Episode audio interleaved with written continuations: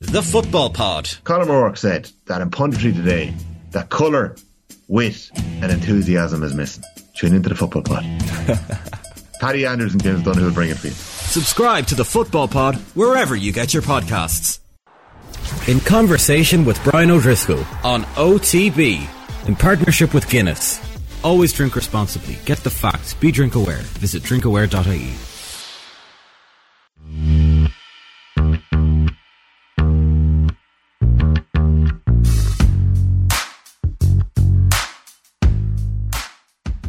So we've come down to Sandymount to a multi-sport club to speak to a multi-sport athlete. Now she is the antithesis of a jack of all trades and the master of none because she has played underage international football for Ireland. She has played basketball for Ireland. She's played inter-county football for Dublin. And then at 35, she decided to become an Irish rugby international. We're here to speak to the one and only Lindsay Peat.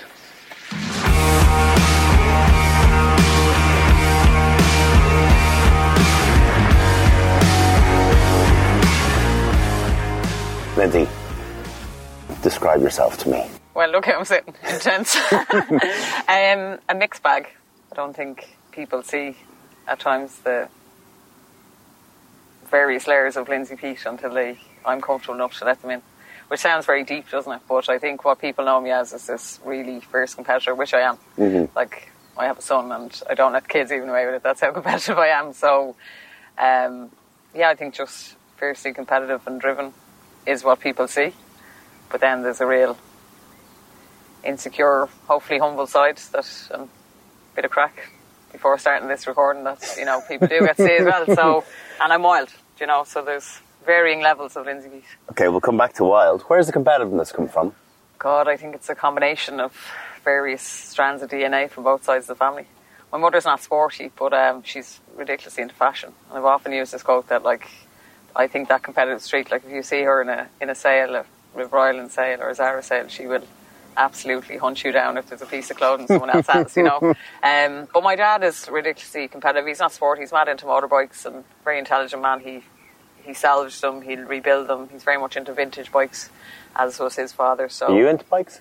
I'd love to be, uh, but now kind of. I suppose I'm one of three girls, so that wasn't a thing for us growing up. But that interest and that competitiveness, and when you find something you love, that's definitely from both sides. So, um, I, on some level, I just found that love with sport and wanted to be the best version, and it brought out different sides of me that probably aren't in other areas of my life. Do You know, it's not a confidence, but that competitiveness drives you outside of any insecurities or I found a space in sport where I could just like not worry about the consequence. I could always have a lot more controllables there, Mm. so it was a little bit easier. Plus, I went into this like Wolverine mode. where I was like, "Ah." I'm intrigued by that because I, I sometimes think and look at, at myself and think how sport has changed me.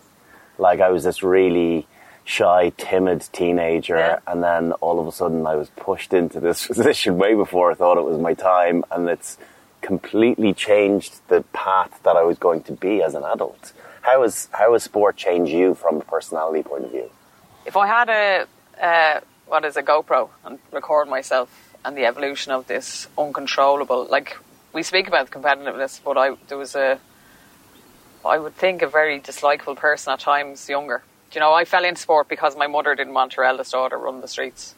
Like you're originally Clontarf, I'm Artane, not too far away from you, so there's areas around us. You know, if you mm. got in with the wrong crowd, that's that was her biggest fear. You know, mm-hmm. you'd run away, and she was a worrier now. But like, I was like, okay. But thanks to that worry, she got me out into basketball. How typically Irish, she met a girl she went to school with, and her brother was setting up a basketball team, and I wasn't even asked. She was like, "You're going," but like, she just opened this door to a world that I fell in love with. That has shaped my journey, and it really has shaped the person I am today. So, I think I would just be a.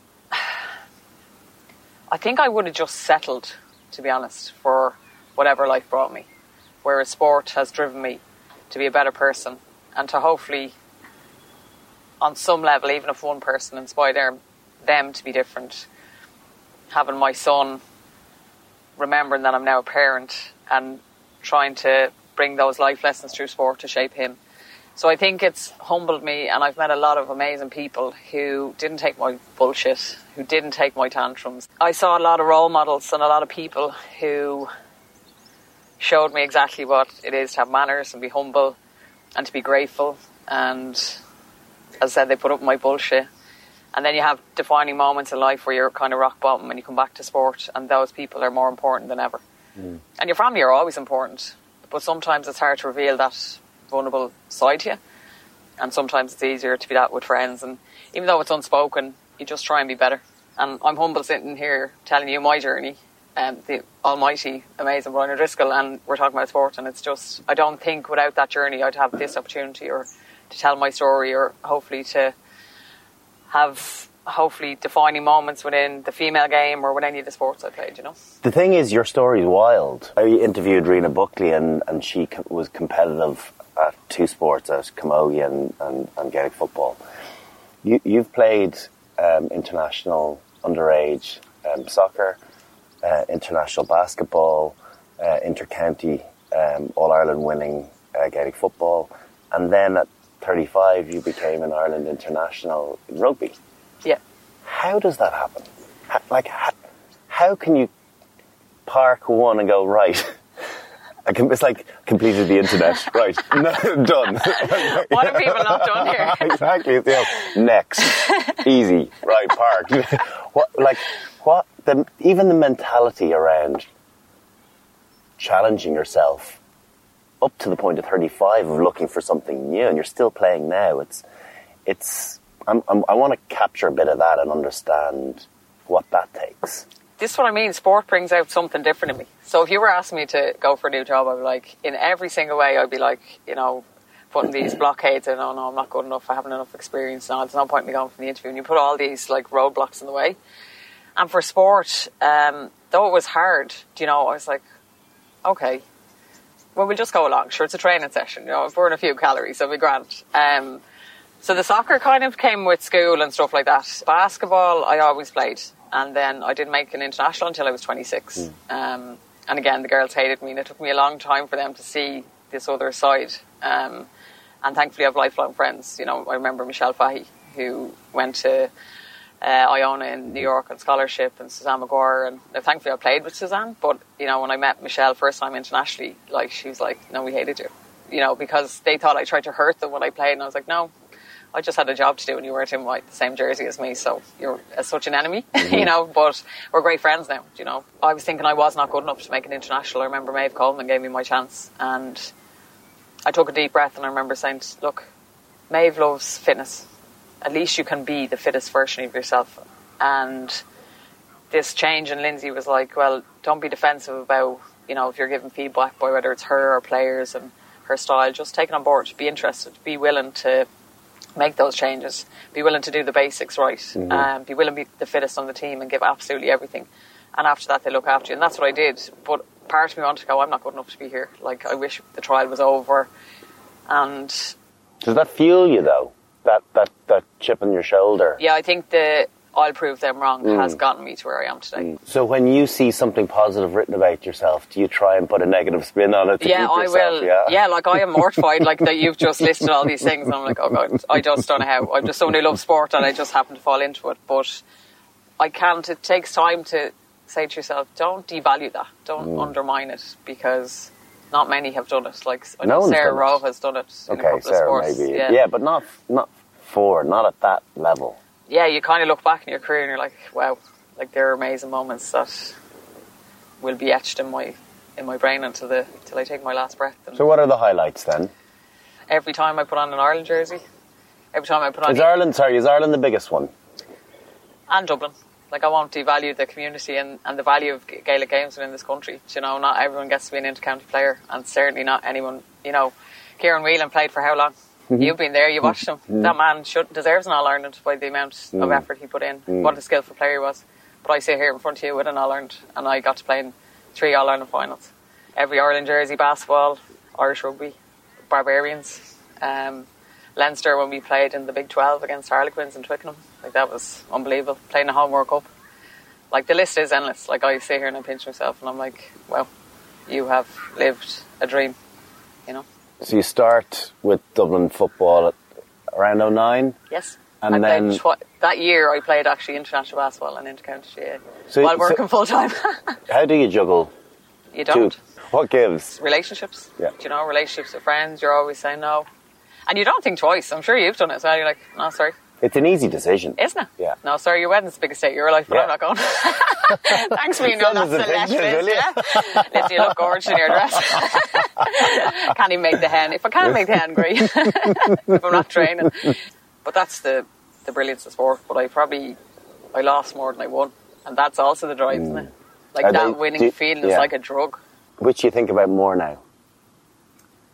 The good days or the ones that got away? Oh, the ones that got away. What is Like it the- about? What is it about them? like you can't, you can't look back and go 2010, what a year, or Home World Cup, you know those moments. It's always like 2014 against Cork, or you know, uh, That will always live. I haven't got over that. Like, I haven't. Like, I probably need to bring this up in therapy or something. But because that That's what this is. Yes, thank you, Brian. Let's try and get rid of this today. But it was like we were far superior for what fifty-five minutes. Well, no, that's they had a good spell of fifteen minutes. So whatever, forty-five minutes. You know, we were far superior, far skillful. Some of our football, some of the speed of our movement, some of the scores we got, some of the players we had. Like, but Cork went All Ireland champions consecutively for no reason. Hmm. You know, how, how long does it take you to pick yourself up after a defeat like that? I never come back to intercounty football after that. That's when I transitioned, well, unexpectedly to rugby. And was it a conscious decision? Like I've got to park that now with the, the No, I so disappointment sad. being really because of the disappointment. I was about 45 minutes in the shower, I could not move. Myself and Denise Masson. And we just kept going, how? How? You know yourself, you've played the All Blacks, you've played in Lions Tours Down Under where you're like, wow, these are invincible teams.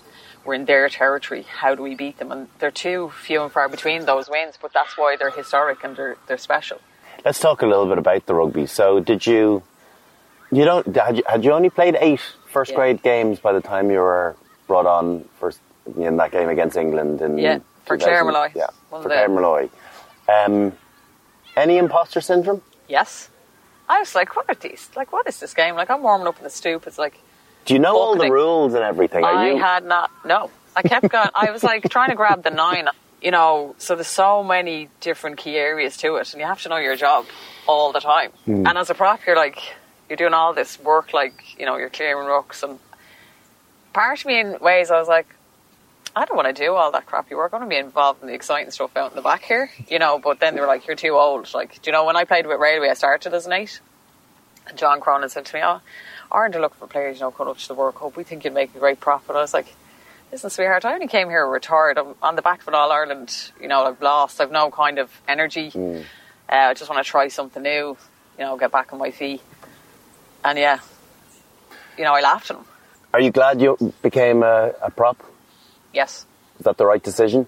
Yeah, because I also had a, you know, I wanted to prove you wrong that props weren't, we're not these, like we're not like an amoeba, we're not like this single-celled animal that you know can only do one thing. We can only scrum, you know. Or, um, but I wanted to change the perception of what props were, Mm. especially with the the girls' game company starting back where the lads were before going into professionalism in '95. Um, so I wanted to be the athlete. I wanted to be skillful. I wanted to be fast. I wanted to redefine everything that was seen as a prop.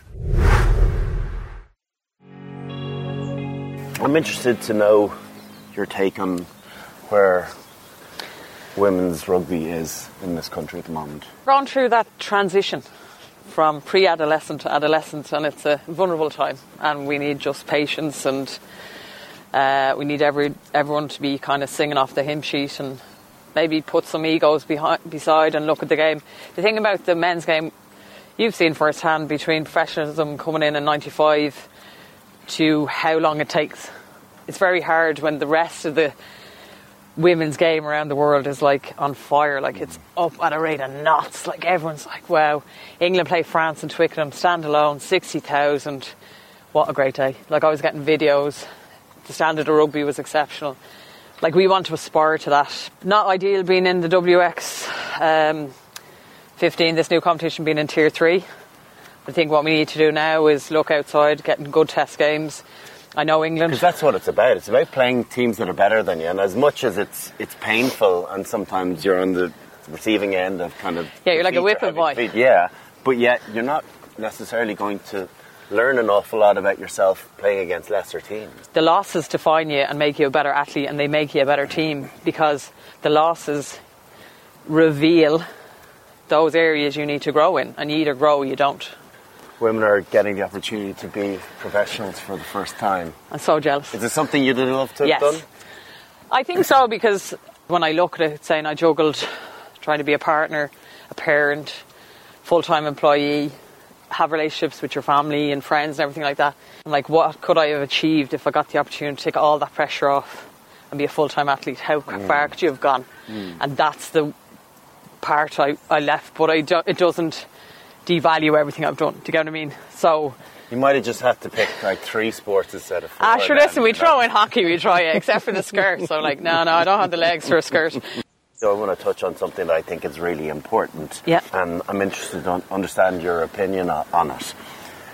Um, you came out as, as gay at, at 30 years of age. Yeah. Why is it that it, it appears to be more acceptable to be gay in a female environment, in, in, in a female team than it does men? it's just more accepting for some reason this love and nurturing maybe with two women that's that's my take on it i could be totally wrong but Is it because women are more acceptant? it doesn't take away from our femininity But it's starting to change now, which is brilliant, right? Obviously, with Gareth Thomas, initially was I think the first male to yes come he was and, very brave Um, nick mccarthy recently Nick re- recently with Leinster, you know, incredibly brave, and and so it, it, it is true that but we're under pressure like i came out we've said there about coming out you shouldn't actually have to come out No, should you now you really shouldn't. but i do appreciate for the likes of nick and gareth and myself you take that responsibility not for yourself per se. Well, I, I did it for me, but then to openly and publicly come out about it, you want to help others. Mm. You want to break down the barriers. You want to set what is the social norms. So you're there as a role model and hoping that if you do that, it's for one person. But well, that's it. Ultimately, Yeah. you know, and, and it has a, a domino effect. Then Yeah. that's the hope.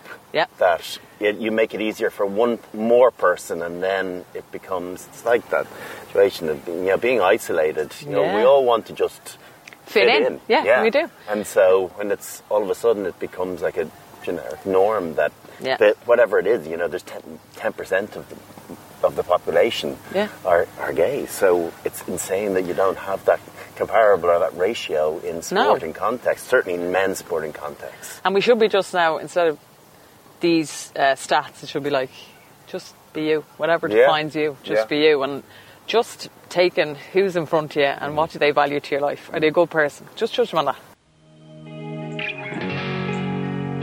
So when we were looking at a skill set for you to try and coach me in, I thought you were going to bring me for some. I did. I have a whole some- load of balls in the boot. Shoot some hoops. Yeah. Downtown, maybe.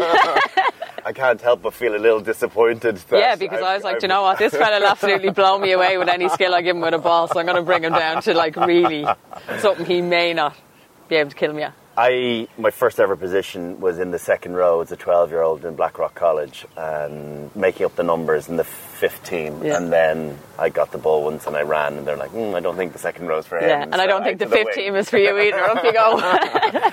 A friend of yours, this? yes. Do you enjoy it?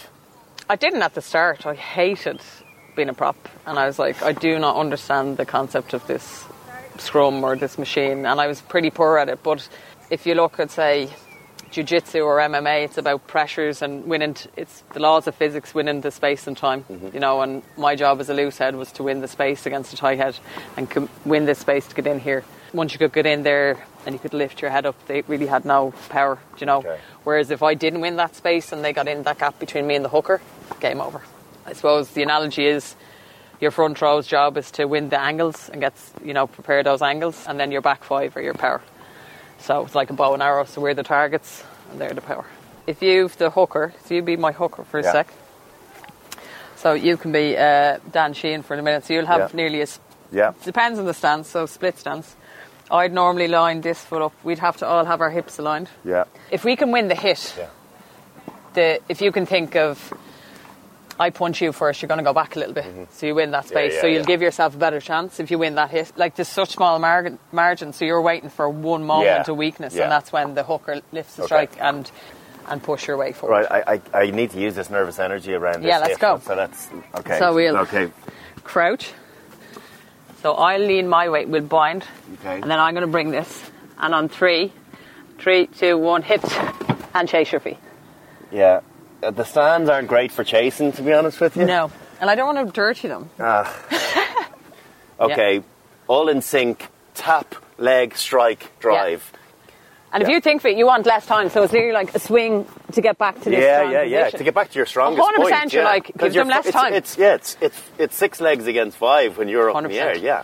like so you'll try and load your weight across and if you've good height then and you get the hit and all eight are hit it's like they they suck up your power Mm-hmm. so they're on the back foot and it's so technical Have you felt very uncomfortable in scrums at times? yeah but i think that you learn your trade then to never be second best do you know what i mean so i have felt very vulnerable at the start but you kind of like then become a student in the game to make sure then you outmaneuver Yeah, your yeah, okay. opposition Okay.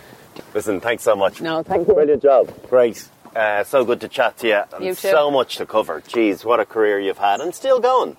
Uh, just about, but I, I think it's our awards night tonight, so it'll be uh, they'll be like, and retiree tonight. it'll be, But I, well, one more year. Yeah, one more like, year. They'll be calling, they'll be chanting one more year. I wish. In conversation with Brian O'Driscoll on OTB in partnership with Guinness. Always drink responsibly. Get the facts. Be drink aware. Visit drinkaware.ie.